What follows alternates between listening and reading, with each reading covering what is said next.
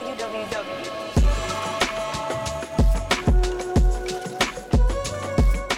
Okay, welcome to the Film Hole Podcast. I'm Trevor. And I'm Raul, I'm a filmmaker. and I'm a scientist. Every week we watch a movie. And then we talk about it.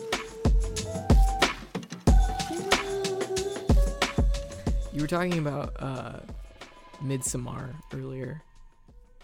Yeah, yeah. So do you remember the uh the when they first get there, like the very first thing they do is take shrooms like in that field. Uh huh. And the main character was very hesitant to do that because of emotional troubles. And then that Mhm. annoying friend, that like redhead guy was like, "No, dude, we got to have our trips lined up." It was like a huge point of contention for him. Right. He's like, "There's right. She she was like, maybe I'll do it later. He's like, no, you have No. to do it now. I do remember that. That movie was crazy. Yeah, I love that movie. Did you see uh, Hereditary? No, no, but I want to now. Yeah, same guy. So also very good. Very scary. Like way scarier than Midsommar. Like Uh-huh. we'll give you night we'll give you nightmares kind of scary. Oh yeah, like proper uh, horror movie. Midsommar was like kind of a genre bending kind of thing. Yeah, there's some comedy in there. I remember like uh some press that I either listened to or read like beforehand was like it's the funniest like movie I've seen in a while. And like I didn't really understand that cuz I was under the impression it was a horror movie. That was the press from it. Funniest movie of 2018. Some of it. I imagine it was some kind of like edgy hipster that like wrote that. It was like, "Oh man, like it's not a horror movie, obviously, you idiots." Let's just get this thing started. All right. I feel like I'm in the, the proper state of mind to get this going. Sure, sure. Welcome to the Trevin Raul talk about movies about the apocalypse and try to figure out original names for the podcast Podcast. because because a pot a podcalypse is already taken. Oh, dude, what about podcast? And we both smoke pot. That's definitely not That taken. exists. That exists. There's no the no whole premise exists. I'm sure there's like 50 podcasts that are just that. All fi- all thinking they were the first podcast. All of them, Doug Benson. Sequentially, continuously creating new podcasts and naming them the same thing. A little bit of introductions maybe. Okay, sure, sure. maybe? Who who we are? Um, so I am Raul Flores. Um, I am. I like to think of myself at least as the former roommate of the great Trevor Mowry. Um, and who is Trevor Mowry? You ask. I can tell you. He's the man, the legend, filmographer, podcaster, a savant, really. But I, I, I, I can't. I can't really say any better than Trevor himself. So uh, why don't you tell us who you are, Trevor? Uh, yeah, yeah. So that's so crazy that you say that, man, because I think of myself as the former roommate of the great Raul Flores. Oh That's, uh, wow, wow. that's that's so crazy that you think uh equally good things about Yeah, me. yeah. That I think that I think about you. That's high Oh, praise. But but yeah, I mean, as far as who I am for real, I am Trevor Mowry. I am at one point in my life I was a filmmaker. I mostly do commercial and documentary stuff now. I'm a motion graphics designer by day, a regular designer by night. Uh and I'm interested in making podcasts about movies cuz movies is another thing that I love. Right, right. And then the other theme of this podcast is obviously um, in the context of the coronavirus uh, pandemic, Right. Which is uh, Very topical. very topical. It's keeping everybody indoors, and what better thing to do, you know, than watch movies? Right. So we figured we would do that, um, talk about it, pass the time. I'm sure many podcasts are being made right now, actually. A lot of digital medium art is like coming out right now. It's like a Like at the amateur level, like you and I, or just in general. I think just in general, man, it's like people are like at Oh yeah, yeah. at their computers all day now and like if artists are going to do their thing, like you're going to get a surge of art. Anyways. Absolutely. And I and podcasts are uniquely positioned to you know people can immediately put a podcast out Mhm. you know a day or two after Mhm. an event. So I, I've already seen several podcasts pop up of people making podcasts specifically about staying at home and coronavirus Yeah. and just talking about it. yeah. Um, Kumail Nanjiani, Mhm. Silicon Valley, Yeah. right? Uh-huh. He did one with his. He's doing one right now with his wife, and they're just, you know, shooting the shit at home. Yeah, so it's a thing. Yeah, it sounds like a thing. All right, so the right the theme of this podcast is not only watching movies during the apocalypse, but sometimes movies about the apocalypse. Sort of a double Yeah, yeah. double hit of our brand there. Right, right. And you know, some people you might think wouldn't be as interested in watching bleak movies that reflect the times that we live in right now. But let me tell you, Other we're not we're not most people. We're not like those people. no, we're, no we're way. pathologic in a way. no, but Okay. that's the basic premise. I mean, we're watching movies. Um, most of them, or maybe just some of them, will have uh, some kind of apocalypse, um, dystopian kind of vibe. Of course. Maybe some won't. We'll see. But I mean, that I think that brings us to right this week's the, film. the first one. yeah, this week's film. Um, we don't we haven't really decided if it's going to be a weekly thing or not. Seems like maybe a good unit. to Yeah, I start just found out I'm doing this every week. it's like a big commitment. I don't know. yeah, it's a good commitment I got a lot of chores to do. Man, Yeah, it's a good one. I like. I feel so proud of myself over the last couple weeks because of the amount of movies that I've watched. I uh really find it hard like throughout the week to actually sit down and like watch a movie. Like it in some ways I feel like the ability to enjoy movies is kind of like dying among people cuz like TV is just easier, you know? You get the same Mm, experience. yeah. Um, a lot of people do this very passive kind of viewing, and I, I know I do this as well. Well, I pretty much just have media going on all day, and I'm barely looking at it, or I'm only passively listening. Mhm. But the experience of sitting down and like really immersing yourself in a movie is something that um, I don't do as often anymore. Right. And I, I don't do it as often because frankly it's just like hard. It's like hard to like pay attention and sit still for that long when I've got so much like work to do all the time. And so being forced into a situation where I have to stay home all day has really opened the door to like actually give movies a proper try like on a regular basis and I feel a lot more true to the consumption of that art form that I have in a while where it's just like yeah, I'm I'm a movie watcher. Like I'm not just like watching 45 minute shows like at night, you know? That's great. That's great. Uh, what kind of movies have you been watching in the last few weeks? Uh, I watched uh Half Nelson. I love that movie. Yeah. Did I not tell you that that I watched Half Nelson?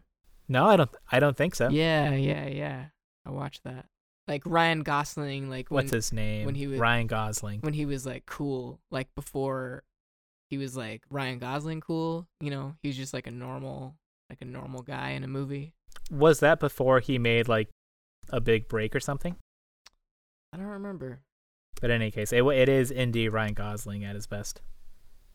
Um, Yeah. If you like that movie, you should also watch. Um, oh man, what's the one? Lars and the Real Girl. Lars and the Real Girl? Have you seen that? That's Ryan Gosling. He plays like a socially withdrawn and inept person who orders a sex doll uh, through the internet. So, uh, yesterday we uh, went with our first movie, and the idea is that we're gonna watch a movie that's maybe a little bit about the apocalypse, or just movies that Raul and I like to watch because we both enjoy each other's taste in movies. The idea is that we watch whatever that type of movie is for that week, and then we uh, record ourselves talking about it for a little bit.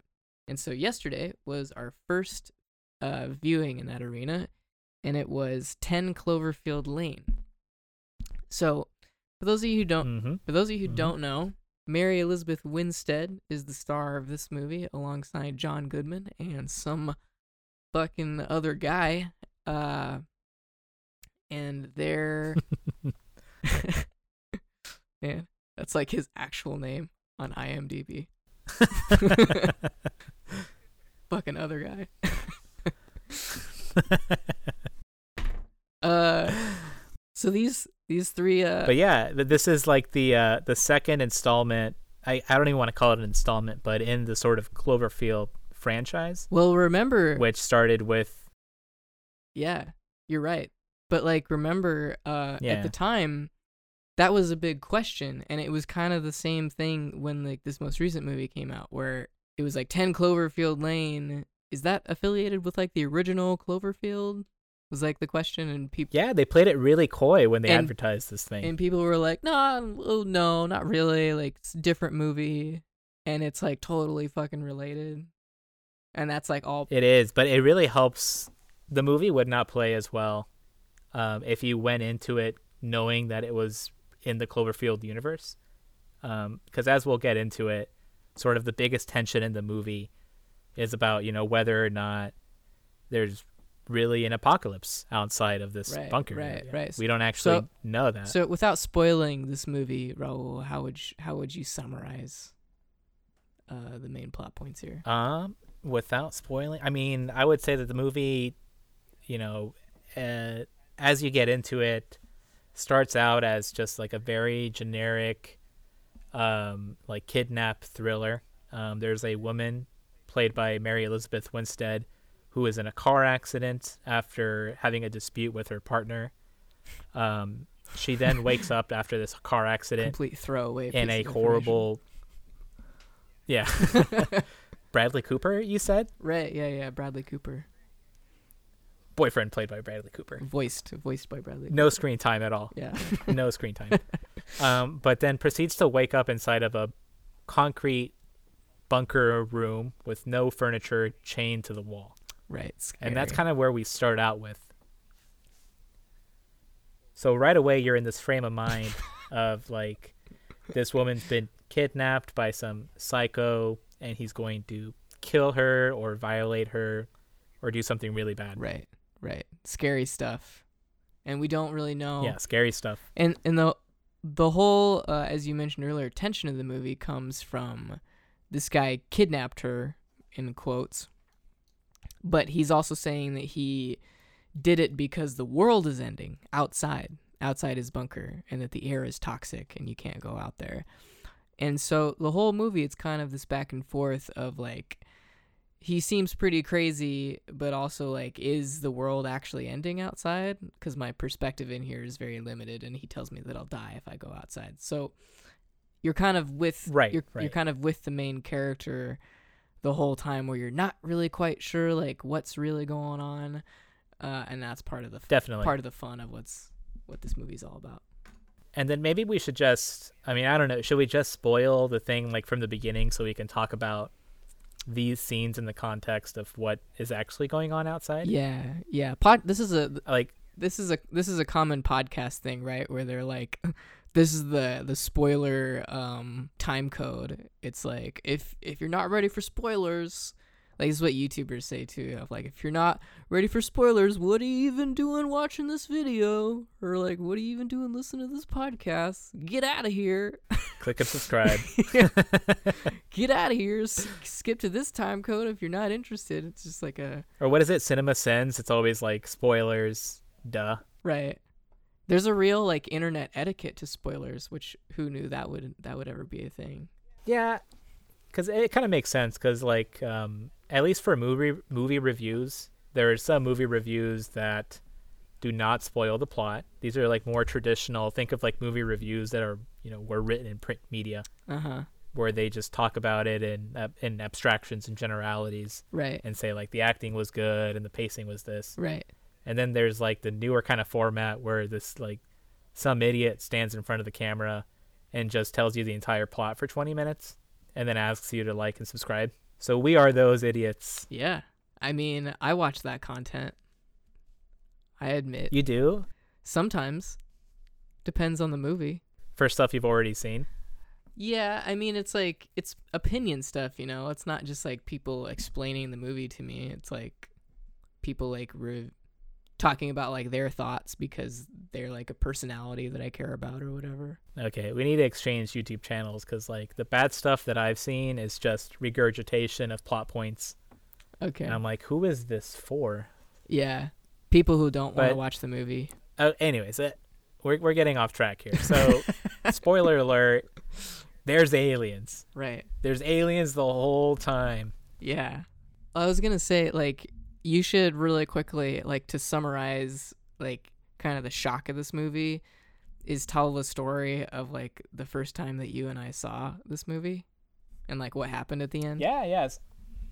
So we should say that we both Trevor and I actually watched this movie in theaters when it came out, um, long time ago. 2016. uh, and we were at this 2016, yeah, and we were at this really small theater, and probably about 90% of the movie is pretty ambiguous about whether the aliens actually exist or not, whether we're in actual apocalypse scenario or not. Mhm. And in the last 15 minutes, there's a huge, like a giant alien spaceship shows up, and an alien monster appears on the screen. And the protagonist has to fight and kill this spaceship Right. and this this all happens very suddenly and out of nowhere right. and then when that happened this like very old lady in the crowd was just like wow i was not expecting that Was she alone? i can't imagine that somebody that old would go to a movie alone Yeah. It was just like really like great timing by the old by the old woman. Really great comedic timing. yeah and said what we were all thinking i was also like Right. what in the world Right. Well, I wasn't expecting that. i really wasn't Just like i was all in on the camp speak of that this was just a crazy person and that were, there was no real apocalypse uh-huh. for pretty much the whole movie, and we can go through like scene by scene, but I think every single scene leaves a little bit of ambiguity as to whether, you know, about what's really going on. Right. Right, totally. Yeah. Uh So anyway, so that's that's a spoiler. There really are aliens in this movie. aliens the whole time. Yeah. Eh. Aliens the whole time.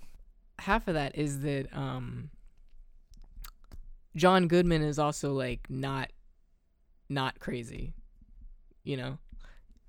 Like he he is still like legitimately Yes. nuts. And like he legitimately like has this weird obsession with Mary Elizabeth Winstead and uh definitely kidnapped her and like also murdered someone apparently.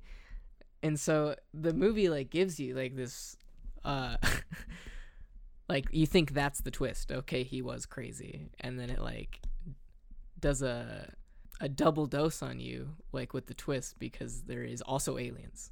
So it just makes this movie feel really stuffed. Stuffed of stuff. Right, right. And and we should describe who, you know, John Goodman's character is. Like he's the guy he's basically like a conservative dooms prepper kind of dude. Right. who ha- he has this really intricate bunker with ventilation systems and food stockpiles and plumbing, Mm-hmm. all this stuff that you would need because this guy has just been, you know, presumably for decades, hunkering down, ready for it to happen. Right. You know, he's one of these kind of people. Right. And Um, so he he's not a cool dude to hang out with. but like man, on something that I love about this movie that uh I think is so funny. You know, I I've I don't know if you've been on like the internet and like seen like these real life bunk Yeah, dude, for sure. these real life bunkers that people build. They're definitely like a bunker. It's definitely like an industrial sort of room, but people sometimes go to some effort to decorate them in some way, whether it's like fucking like camo curtains or uh you know, certain types of chairs, whatever. People want to make them feel homey because you got to spend some time there. But I've never seen a bunker in any of those videos decorated more immaculately than John Goodman's bunker is in this movie. It like I know. it looks like a fucking video game. like everything is just like meticulously designed. it makes me think he would like must have been living there like the entire time because at the time that the movie takes place like after the woman regains consciousness Mm-hmm. Um i guess she's only been there for a day or two Uh huh. but that place looked like really lived in so i kind of think he was just hanging out there Well, yeah. I mean, it did feel lived in, and the way I interpret that is like it's designed to look lived in, but not actually lived in. So it's like someone. I like the thought more of like John Goodman's character being this closeted, like really intense interior decorator, where it's where it's like you gotta like you gotta make sure that that it looks like there's daylight coming out from the windows because that's like good for uh like morale and like making you feel good in the morning or just like you got to have a space that feels like home because like psychologically like that'll help you like last longer you know what i mean Yeah, yeah, yeah. Like he thought that through. right What do you think his real house looks like? Just a fucking dump. right He puts all his interior decorating energy into the bunker. yeah Okay. Anyways, the main chunk of this movie is the process of John Goodman, Mary Elizabeth Winstead, and some other fucking guy living in this bunker for what I believe are like months, right? Yeah. And so I actually, ki- well, yeah, indeterminate amount of time. yeah, a not short period of time. Part of another thing that I like about this movie is you said in the beginning that this reads kind of like a standard, like kind of murder thriller kidnapping movie, but it's also like a sci fi movie and something else somewhere in between.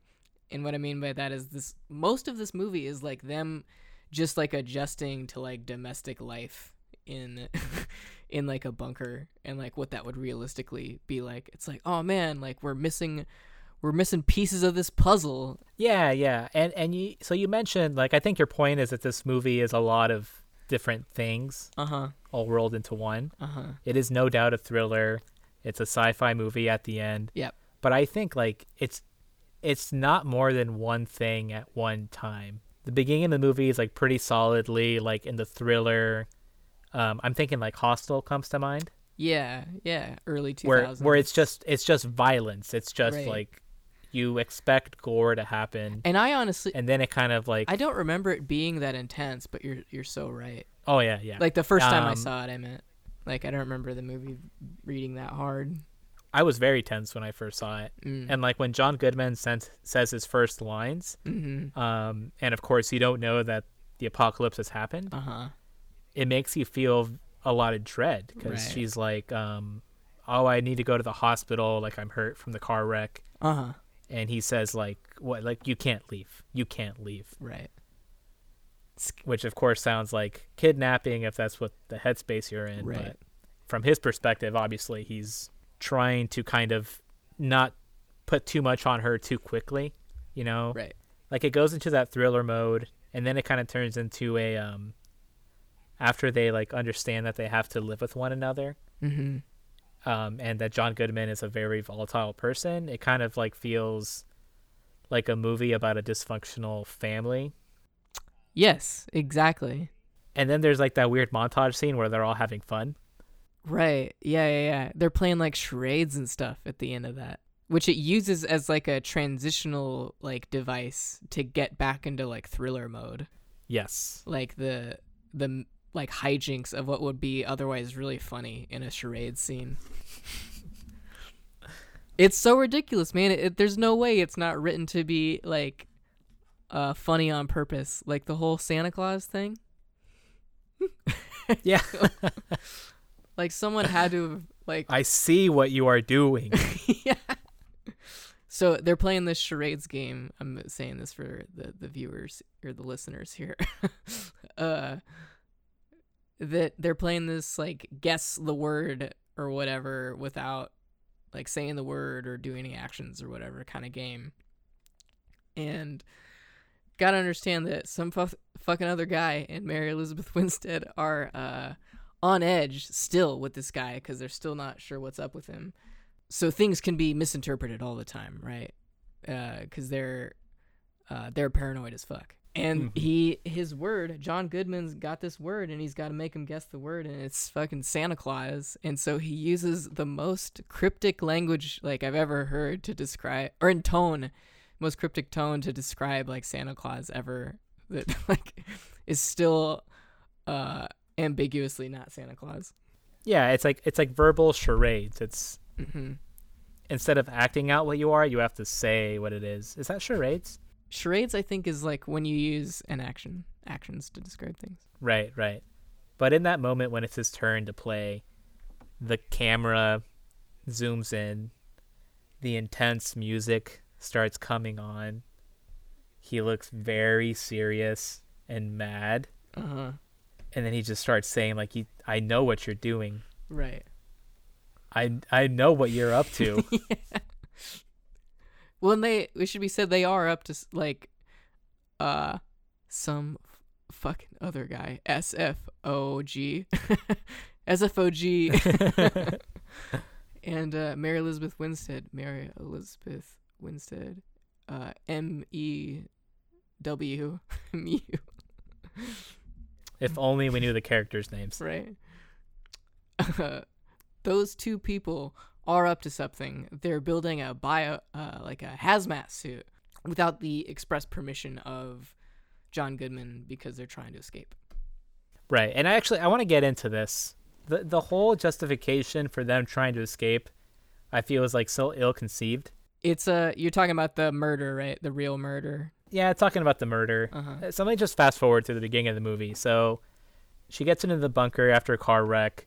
She's been told that the world has ended, that there's an apocalypse and everybody's dead. She comes to slowly kind of take this as fact. She meets, you know, a fucking other guy.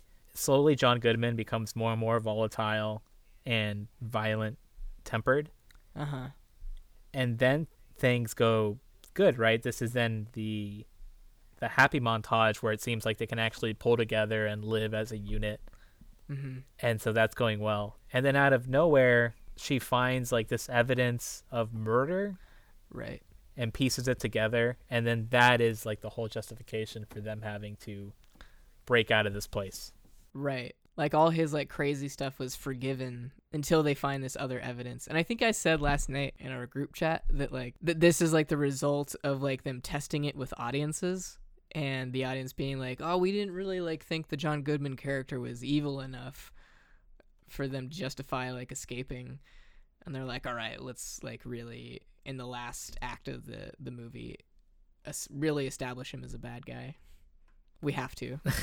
right right because i you know i don't think he's that bad No. I mean, he's weird. he's a grumpy guy He's- but he's weird for sure, and has like a really uh, uh, inappropriate way of trying to help people. Let, let me just dwell on this murder thing just a tiny bit longer. There's such a fucking switch that's like visually and like from a dialogue perspective when he kills some fucking other guy. Um, oh because like he turns into like a real like classic kind of psycho movie villain uh like he's got like ice cream and he's like talking all soft so it's like when they go full nuts in the third act like when you see um norman bates in his mother's like dress and stuff that's like akin to what i'm talking about but it seems like so out of place because the movie didn't really build him up as that it was just like kind of rushed in there at the end that he's like a total crazy dude. I, I have a slightly different take on it. I think the murder kind of makes sense given what like John Goodman thought was going on. Uh huh. John Goodman is like this life and death doomsday prepper. Like the stakes for him are always like extinction and life. So when he like finds out that these people are up to something essentially, you know, going behind his back, he like automatically goes into a mode of like where if I can't trust these this person anymore, these people, that like their lives here are incompatible with mine. So like Uh huh. the murder is the only choice at that point. Yeah. Like, do you remember the scene from? Have you seen uh, War of the Worlds with Tom Cruise? A long time ago. Yeah. Long time ago. I mean, so there was a scene in that movie where, you know, he hunkers down with another like basement doomsday prepper conspiracy theorist kind of guy, Mm-hmm. and and ends up having to kill him, right? Because he was like making noise, and that was the difference between like life and death. Uh huh. So I guess if you're in that circumstance, I think you'll go to murder pretty quickly. You're very risk averse, I guess. I suppose so. Yeah. If you're that. Yeah. you're- So after he killed that guy, I was still a little bit like, "Oh no, what a misunderstanding!" But I can see what happened. Uh huh. Yeah. Let's talk about that barrel of acid. Craziest thing. I love uh like your reaction to it. It's like what a way to settle this. I'm gonna look it up in the transcript. Should be noted that Raul and I, when we watched this, we were on a group chat and we took the transcript from our conversation in there. Yeah. So do you want to set up the scene? Yeah, so I think there's like suspicion of John like John Goodman has suspicion that someone is up to something and he like doesn't know who it is or something like that and so he brings them uh brings the two kids into the barrel room like the ominous barrel room of which he like un uh uncorks one of those bad boys and says like this is breaking bad level acid and you guys better tell me what's going on or I'm gonna fucking put put one of you in here while you're still breathing. Oh, you know what it was? Huh. When he brought them in there, he had like some stuff of theirs that they had like snuck around. Uh huh. And so at first he was just like throwing like random objects into the acid. Right. Do you remember that? yes. And so like ostensibly that was just how he discards objects that he doesn't like. Uh. I'm like this guy just goes to the acid Yeah. way too easily. Yeah. because so essentially he's found out that the two other people have been sneaking around and collecting objects and resources for their eventual escape Mm-hmm. and so he brings them down takes this vat of acid out and starts basically you know threatening them to tell them what they've done Mm-hmm. so at this point they're basically like fucked right both of them Mm-hmm. but then the guy in you know a truly heroic moment you know comes out and says like oh you know john that was all me um what was his excuse he's like i wanted her to treat me like how like respect me how she respects you or something Yeah. Something weird like that. something dumb i'm like what the hell He's trying to appeal to like the crazy values of John Goodman's character. right right and then john proceeds to in in a very cutting scene shoot the guy just point blank range just murders him Right. in like one of the most impactful murder slash deaths um, that I can think of. Yeah. Pretty metal for sure. Not for young audiences. yeah. But the f- the fucking acid, man. You wrote in the transcript you're like what a ludicrous way of dealing with this like minor like dispute among what are essentially his children. A bucket of acid. And then you spelled uh Jesus with two U's. Jesus. Jesus. Jesus. Really though, why does he have that? I don't know, man. Like, I think maybe that that's like a disposal system for him. Like you said, he was throwing objects in it. I don't know how the properties of acid work. So, like, I don't know how long can you just like keep acid in a barrel and it'll keep dissolving stuff. Cause like I could see just like Yeah. if I've got like some waste or something or like like a human body I need to get rid of because one of them dies because of illness and I need to get rid of the body. Like, can I just put it in the acid? So like that's where my mind went when it's like, why does he have this acid? But I don't know. I don't know if acid if Yeah. acid works like that. I mean, not in real life. I mean, usually like yeah, it's like about dissolving bodies, but then usually you have to like get rid of the acid. Acid is only single use. Once you've dissolved the body in the acid, you're you probably don't want to keep the acid around anymore. Interesting. What else you could use it for? I don't know. You probably have a better understanding of like what's even happening like with acid than I do Yeah, yeah. I mean, Like- I work. I, I've worked with acids before on a molecular le- on a molecular level. on the molecular level. hmm Yeah. So what is happening? What's happening with acid? I mean, it's just attack. I mean, just the way that acid or interacts with organic stuff, it just attacks it and destroys the proteins and in organic tissue, and it'll just kind of melt away Uh huh. and go into solution. Okay. That's But it doesn't like affect everything like it does in the cartoons. yeah. I was gonna. That was kind of gonna be my next question. I just watched Alien like a few nights ago, and you remember how like Yeah. the alien's blood is this like super powerful acid. It's like burning through the ship. Yeah. So like no acid on Earth like is representative of that. No, no, Okay, that's interesting. not at all. So if someone had acid that powerful, like would it be like a big deal? Would be like holy cow, Like a, a real life acid with the properties of like movie acid. right? Oh yeah, that'd be a big deal. Wow, they'd be like, we can melt tanks with this. We don't even like fight with tanks anymore. Just like can shoot shoot it at drones. The listeners are probably wondering why I know so much about acid at this point. Yeah, why do you know so much about acid? It's because I cook meth. I, I make meth in my basement. I just have a lot of experience with vats of acid. Man, stop and stop like intentionally incriminating yourself for a laugh. Raul is a very smart guy. He's a chemical engineer. He uh, does machine learning now, but I believe Mhm. your undergrad is in chemical engineering, right? Right, right. From the University of Kansas. So he knows a thing or two about Yeah. chemicals. Got into it watching Breaking Bad, like a lot of uh, chemists did. Did you really? Do you cite that as like your interest in chemical engineering or chemistry? I don't know. I, I definitely was watching that show like all throughout high school or whenever it started. Yeah. It got me into it. I wonder like if you could like track that like as an economist. How many like new freshmen in universities are now majoring in uh, chemical engineering since the era of uh, Breaking Bad? It's like what did that show like do to the the economy of like engineering jobs? Oh, for sure. I mean, I'm sure it did. I mean, let's just pull up some web links here. Because that would be like a real like if you were Vince Gilligan and you're like I fucking like shifted the economy of jobs around with like with my movie be like a huge ability to swing his dick around and it'd be totally fine. Yeah.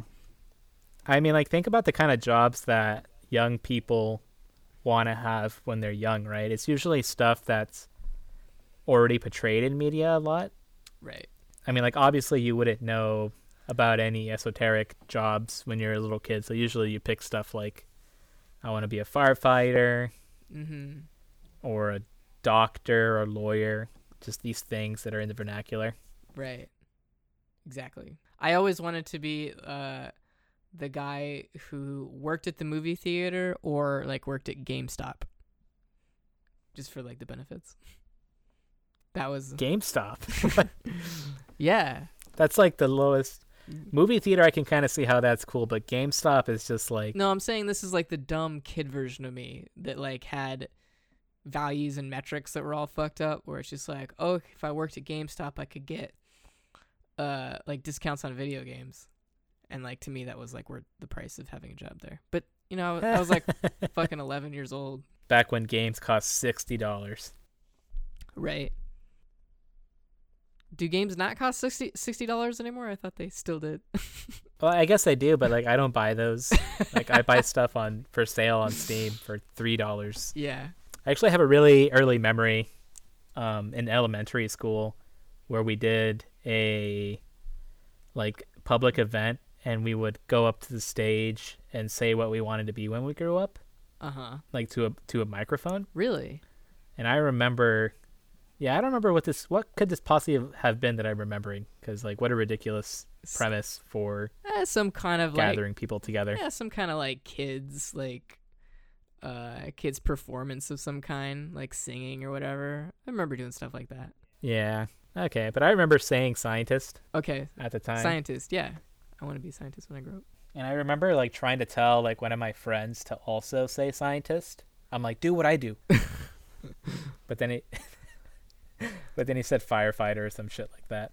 Oh man, wow, what a cool like origin story for like a biopic about your life. It's like when Raul was a small child. Even then, at a school assembly, when asked what he wanted to do when he grew up, he said scientist. Little did he know. Well, like that's a, that's a kind of. I mean, you're saying it kind of like in the voice of like a dumb local news bit about somebody. Sure. Yeah. and that's that's what they always do. They always have like some pithy story, Mm-hmm. and they like drum it up. I mean, we're not even talking about the movie anymore. Right, right, right, right. Let's get back to the movie. Yeah, dude. Okay, put this put this in the podcast. We're gonna make another mini podcast called like Life Tips with Trevor and Raul, Life tips. and mine is to go to your Life Tips and go to your grocery store and get uh, used banana boxes mm, because they're like super durable and they look cool. yeah, it's a good life tip. I got one more life. That was a good life tip. I got a, one more life tip, and then we're back to the movie. Uh, All right. this is like the segment of like Eric Andre where they they just like make up segments like as they're going, but there's that there's already like a title card graphic for it. I don't know. Let's talk about let's talk about the movies more. okay, where were we? We had talked. And we're back. and and we're back. Okay, so when we left off, we had been talking about uh, sort of the halfway point of the movie where John Goodman had murdered the male character in the show, which was very shocking. right. Um, yeah, and so then what happened after that? I actually kind of forgot. That's when um it's like the next day is when John Goodman goes all like super crazy. He's all like nice and has ice cream and stuff. And then I think that's when she decides that she's like making a run for it. And so it's like the next day is like her escape attempt, you know. Oh, that's right. Now we're actually much farther along than I thought. Yeah. That pretty much precipitates like the the final first part of like the action sequence at the end, the climax of the story, Right. which involves the escape attempt Mhm. of trying to get out of there. And I want to go back to something you just said because you keep saying like the next day, Uh-huh. but the time elapsed between cuts is like very unclear. Yes. There's very little indication given of how much time has passed. Like I'm thinking it could be months and months, but that's just not clear to me. Yeah. In the beginning, like they ask him how long we have to be down here. And I'm sure if we like watch this movie like hard enough, there's probably like a solid answer there. Uh, of how much time exactly elapsed, but upon first viewing, it's really hard to tell. Uh, Yeah. but it, the movie might be perfectly clear, and we just are too dumb to remember. hmm But anyways, let's go through the final scene. She basically continues in her attempts to gather resources, finish building that that hazmat suit, Yes. and she's all good with that. It looks like she's like getting ready to plan her escape. She has all of these things hidden away in her room bunker. But then John comes in and like notices that you know, like the the air vent cover was slightly loose and the bolts started falling out of it. So he went to go investigate Yeah. and then you know fa- basically found out what was going on and immediately goes into like hulk mode like raging Right. which is all and so more raging more raging nothing too noteworthy until we get back to the acid room Right. right and this is why they got that bucket of acid in the first place Why? because it was fucking awesome when she throws the barrel of acid on the ground and then john goodman trips Oh. and falls face first into the acid and becomes uh, John Goodman's version, the Joker. Harvey of well, I guess if the Jack Nicholson Joker maybe. I'm thinking more Two Face. and then with half his face and body burnt up continues the mad raging to get her um, at which point she crawls up through the vent and finally is able to escape Right. and so at this point there's a great scene she's uh, opening like the hatch to the outside world it's a clear uh, plastic screen you can see outside it's like a nice day there's like clouds out Mm-hmm. and she opens it up and she goes outside and and she made it right Yeah, she makes it outside. they were very careful to show you a shot of birds flying in the sky Uh huh. so for the last time you're like oh No apocalypse. if birds are out maybe this whole thing maybe it was no apocalypse they keep doing this over and over again Right. Do we ever see like what actually happens to John Goodman? I don't remember. Is it? Are we just supposed to Mm, oh, assume that he that he dies? Oh, it catches on fire down there. That's I- right. Yeah. yeah yeah and the smoke is building up and stuff Yeah. Okay. and so that was the end of the movie she comes out and everything is good and then the the credits roll right Wrong. wrong Thought you had. The you thought you had this movie pegged, but guess what? fucking aliens Aliens show up in like very like uh like 2010s like early 20 teens um like alien style like very CGI ships. Um these weird yeah like well i mentioned this. I what? I feel like it, did the movie have like a really low budget for vfx or something? Because maybe. it seems like they had no budget to blow on the alien scene. But I mean, it's just like so many of these like CGI aliens look the same now, man. It's like these like worm things that have like a circular mouth with like an, an obscure like a, an absurd amount of teeth. Yeah, it doesn't look great and it's also just like it's the same as every other alien like in Hollywood right now. So I just wanted something different. Right, right. Yeah, so at this point the alien spaceship comes out and like a octopus alien tentacle thing starts attacking the protagonist. Mm-hmm. And then we have a somewhat short uh, battle sequence of her evading and then eventually counterattacking and destroying an alien ship single handedly. Yeah. Yeah. Just an unbelievable escalation from the entirety of the movie. Yeah. well, which is something I thought was kind of cool. Yeah. Well, I think I said this the first time that you and I watched this, where it really reminded me of um, like the end of Evil Dead, where it's like it's a horror movie, but it's also uh, kind of turning into like a like a cool action movie. Um. Yeah, yeah. Are you talking about the franchise as a whole, or maybe just the first movie? the franchise. But uh it's like at the end of this movie, it's like she's already like blown up an alien spaceship and then there's this very like call to action like action movie thing on the radio where it's like if you have any combat experience, like come to Dallas or whatever. And you like there's a really like deliberate like turn like into Dallas like uh Ghostbusters style. Like I'm gonna go kill. I'm gonna go Yeah, kill setting it up for a sequel that never came. yeah. I'm still waiting I, for it. I just never understood like why she was such a badass. You know? I mean, I guess she's just like Yeah, supposed to be a badass and we have to accept her as that, which is great. But at the end, I was like, is there supposed to be like a reason that she like can kill this like alien so easily? I think it's supposed to play a little bit comedic too. Yeah. Just like the absolute absurdity of this alien scene just like washing over you uh-huh. and the fact that she was able to defend herself at all. Yeah. It went from like a movie that was, you know, somewhat realistic to like an Avengers style fantasy action flick, Yeah. which is totally like in the cards for this movie, which has been genre swip, uh, flipping Right. the entire time, like every 30 minutes. Right. Which is what makes it a lot of fun. As a viewer, makes it a lot of fun. It, it like really subverts the audience's expectations because as an audience member, when you go to watch a movie, um, you at the very least have some expectation of the genre that it's in. So Mhm. you might know that you're going to go watch an action movie or like an indie movie, and that sort of sets your expectations. But that that was exactly like the thing that was subverted in this movie because you come in and you are just being rattled around from one genre to the next. You have no floor underneath you as you're watching it. Mm-hmm. That's what makes it fun.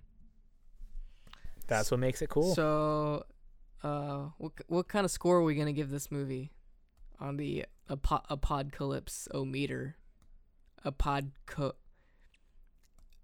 A pod co meter. I- a pod co-meter. this makes no sense anymore. What's the score? What what do we give this on the on that that thing I said? I gave it a solid six Solid six. All right. That is Yeah. a solid score. out of seven. I actually kind of like the idea of our scoring system having some sort of like um non-numeric adjective. It's like this is a this is like a wet 7, you know. Or that is so that is so wrong. That is a wet, wet seven. or you know something else like uh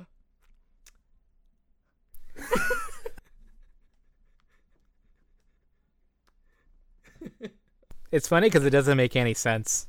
A strong seven, a tepid seven, you know, would all make sense. A weak seven. Yeah, that's what I'm proposing. It's like uh this is a plastic 9. Uh Are you holding a plastic knife? what? No. What? What did What did you say? I said like this is a like another version of the score would be like this is a plastic nine. Like some sort of physical property. Oh, plastic. oh, I like that. this is a this is a a grassy four. Grassy four out of seven. Yeah. Grassy four out of seven. It's like grassy knolls out of Dallas. All right, cool. Let's stick with uh let's stick with that. What was your you said a solid six? Uh, six out of seven. Yeah, I think so. Okay, six out of seven. Um, I'm gonna go ahead and give this. Um, let's see. I'm trying to think of like something clever now. Uh, Every second it elapses is just weakening the eventual delivery. No, all right. It's just I'm gonna give. Uh, I'm gonna give it a seven. Just a seven. Just regular, regular seven. Sorry, everybody. Yeah, overall, I thought it was. I think it was a good movie. I mean, the main reason I like it is just for that genre bending quality of it, Yes. where it really leaves you guessing. Um, ultimately, actually, can I revise my score? Because like ultimately, like that game gets kind of old by the end. The what game? The the game of like the constant whiplash of going back and forth Oh, of yeah. all the different moods that it's trying to set. I'm gonna back it down to a five, A f- a metallic five out of seven. Metallic five out of seven. All right, cool. I'm gonna give it a a wooden six out of seven, just to like let you figure out which of those is more valuable. Did you just raise your numerical score? Yeah, I did. All right, so at a certain point in this movie, it kind of gave me an idea of like what we should watch next. Yeah, I mean, what? Let's think about it. So we're be? not exclusively doing end of the world movies because those sometimes can be bleak. This is kind of an exception to the kind of bleakness of those movies. I feel, but it is a movie about aliens, and I do like movies about aliens because that's like a funny end of the world scenario. I even said that in our transcript. I said that like of all like the ways the world ends in movies, like aliens is the funniest one. Like consistently. Oh, that's what you meant. Yeah. Just cuz it's so unbelievable. Just as an aside, I I a lot of the stuff that you messaged yesterday was just so hard for me to decipher the intention and the meaning behind it. That's fair. I I mean I was uh Like I was typing a lot of gibberish for sure. like there was one where like I looked at it for like a long time and I think Grace took control of the keyboard Yeah. and was like I don't know what the hell Trevor is saying. yeah. Well, after I wrote that message, I like looked over at her because she wasn't keeping up with the messages as quickly as I was. So after I sent it, Uh-huh. I was even like, "Does this make sense to you? Like what I just said?" and she like, she like looked at it and she's like, "No, no, this doesn't make sense at all." That's my favorite kind of gibberish, like where it's obvious that there is some real message there, Yeah. but it's just completely hidden behind the way you said it. All right, so the next movie uh, sounds like it could be Signs for me. Oh, M Night Shyamalan Signs. yeah, no, that's a great movie. Cool. How is it not on the that lineup that you just pulled up there? Best alien movies. This Google best alien movies on Google. I mean, there's like a lot of old contenders that usually get these spots, like yeah, the classics. But I can't believe that there's an Alien and an Aliens. Aliens is the second movie that was directed by James Cameron, and it that is like a complete like jump ship of like the genre and the tone of the original movie. Like it goes full on like blockbuster 80s action movie in that one. Oh, really? hmm Which I've always found weird, and I also don't really care for the second movie for that reason. Oh, Grace saw The Thing for the first time recently. Oh, really? I've never seen it. Really? Wow, dude, you need to watch that. Yeah. Like yesterday. It's an old one. Holy cow, you need to watch that movie. It's gonna. 82. Wow. There's a lot of like body horror stuff in that one, so you actually might not like it. Oh, really? Like cheesy 80s gore? Yeah, I'm like all about that. over that. the top uh, 80s gore, all practical effects. Yes. So Signs is a is a good option. Let's see. Have you ever seen The Master? Philip Seymour Hoffman? No. Yeah, that's something I've been wanting to watch a lot recently. It's about like Scientology in an indirect way. Like I don't think they ever exclusively use the name Scientology, but it's like a pretty clear reference to that. So it's like a fictional story, Really? a fictional version of like L. Ron Hubbard, and like I've got this weird like guilty pleasure of learning about cults. Like I'm totally part of that corner of pop culture that's like really into like cults and stuff, and like really eats up those documentaries. Oh yeah, I love that content. Yeah. This is like a Paul Thomas Anderson movie, isn't it? Yeah. Oh, I didn't even. This is like one of his movies that I haven't seen. What else have you seen from this guy? Paul Thomas Anderson. I've seen There Will Be Blood, seen Inherent Vice, and Mm. that's it. I've seen Punch Drunk Love, There Will Be Blood, Inherent Vice, Phantom Thread, and it's a movie that's about like this British person in Britain. Uh huh. Very, very British. Very British movie. Is that Daniel Daniel Day Lewis on there? Yeah. Yeah, it turns out Daniel Day Lewis is British. Would have never known. that's how good of an actor. Who he knew? is. Who knew? Yeah. Yeah. I always figured that he just talked like an old timey, like 1800s businessman. yeah, that's that's what my my mental image of him was always the There Will Be Blood guy. I will drink your milkshake. This is how people talked back then. Oh my god. Just like Stacy and I watched that recently. We've just been like doing his accent from that movie as an inside joke. like the scene where he's getting uh, baptized or whatever by the priest. Uh-huh. He's like, "Yes, I do. yeah. I've abandoned my child. I've abandoned my boy." Damn, what a great movie. Yeah, so I read he basically just came up with that accent or way of talking by himself. Probably. I mean, I'm sure that like there's some sort of historical accuracy to what he's doing. Yeah, yeah. I mean, it's not. It didn't come like from nowhere at all. But like he ultimately is the one who created like that interpretation of an old person, old timey person talking. But what's funny is that like no one in that movie like matches that tonality with their voice, and so even though he Nobody else talks that even way. if like you can make the argument that what Daniel Day Lewis is like historically correct in the context of the movie, no one else is doing it, and so it seems really out of place. I know, dude. That scene where he like threatens that other businessman, um, to cut his throat. Do you remember that scene? Vaguely. He's like, "I will sneak into your house in the middle of the night and I will slit your throat."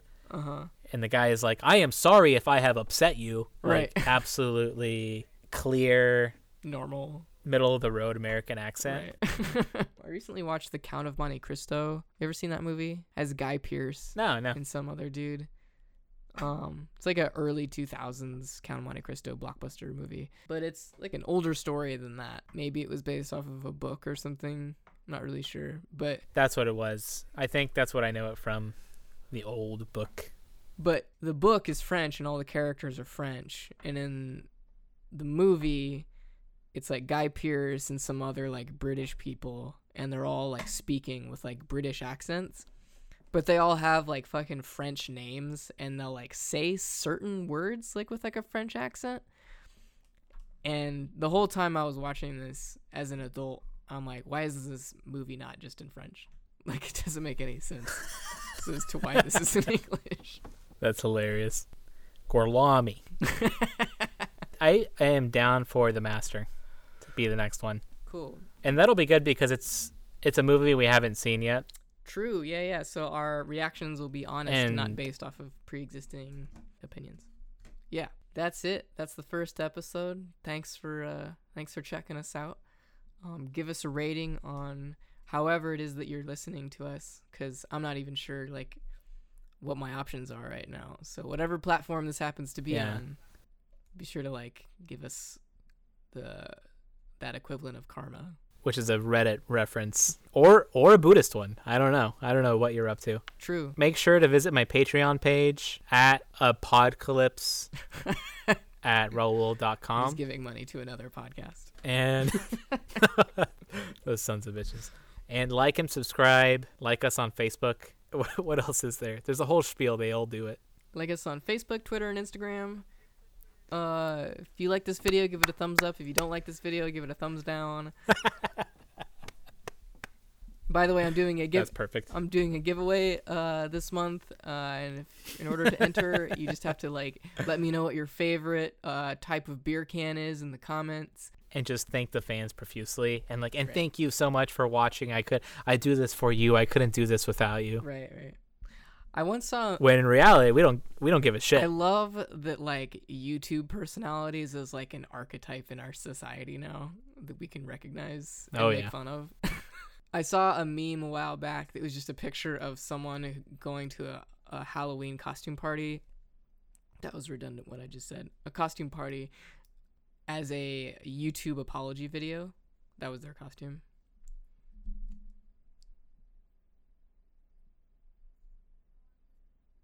What?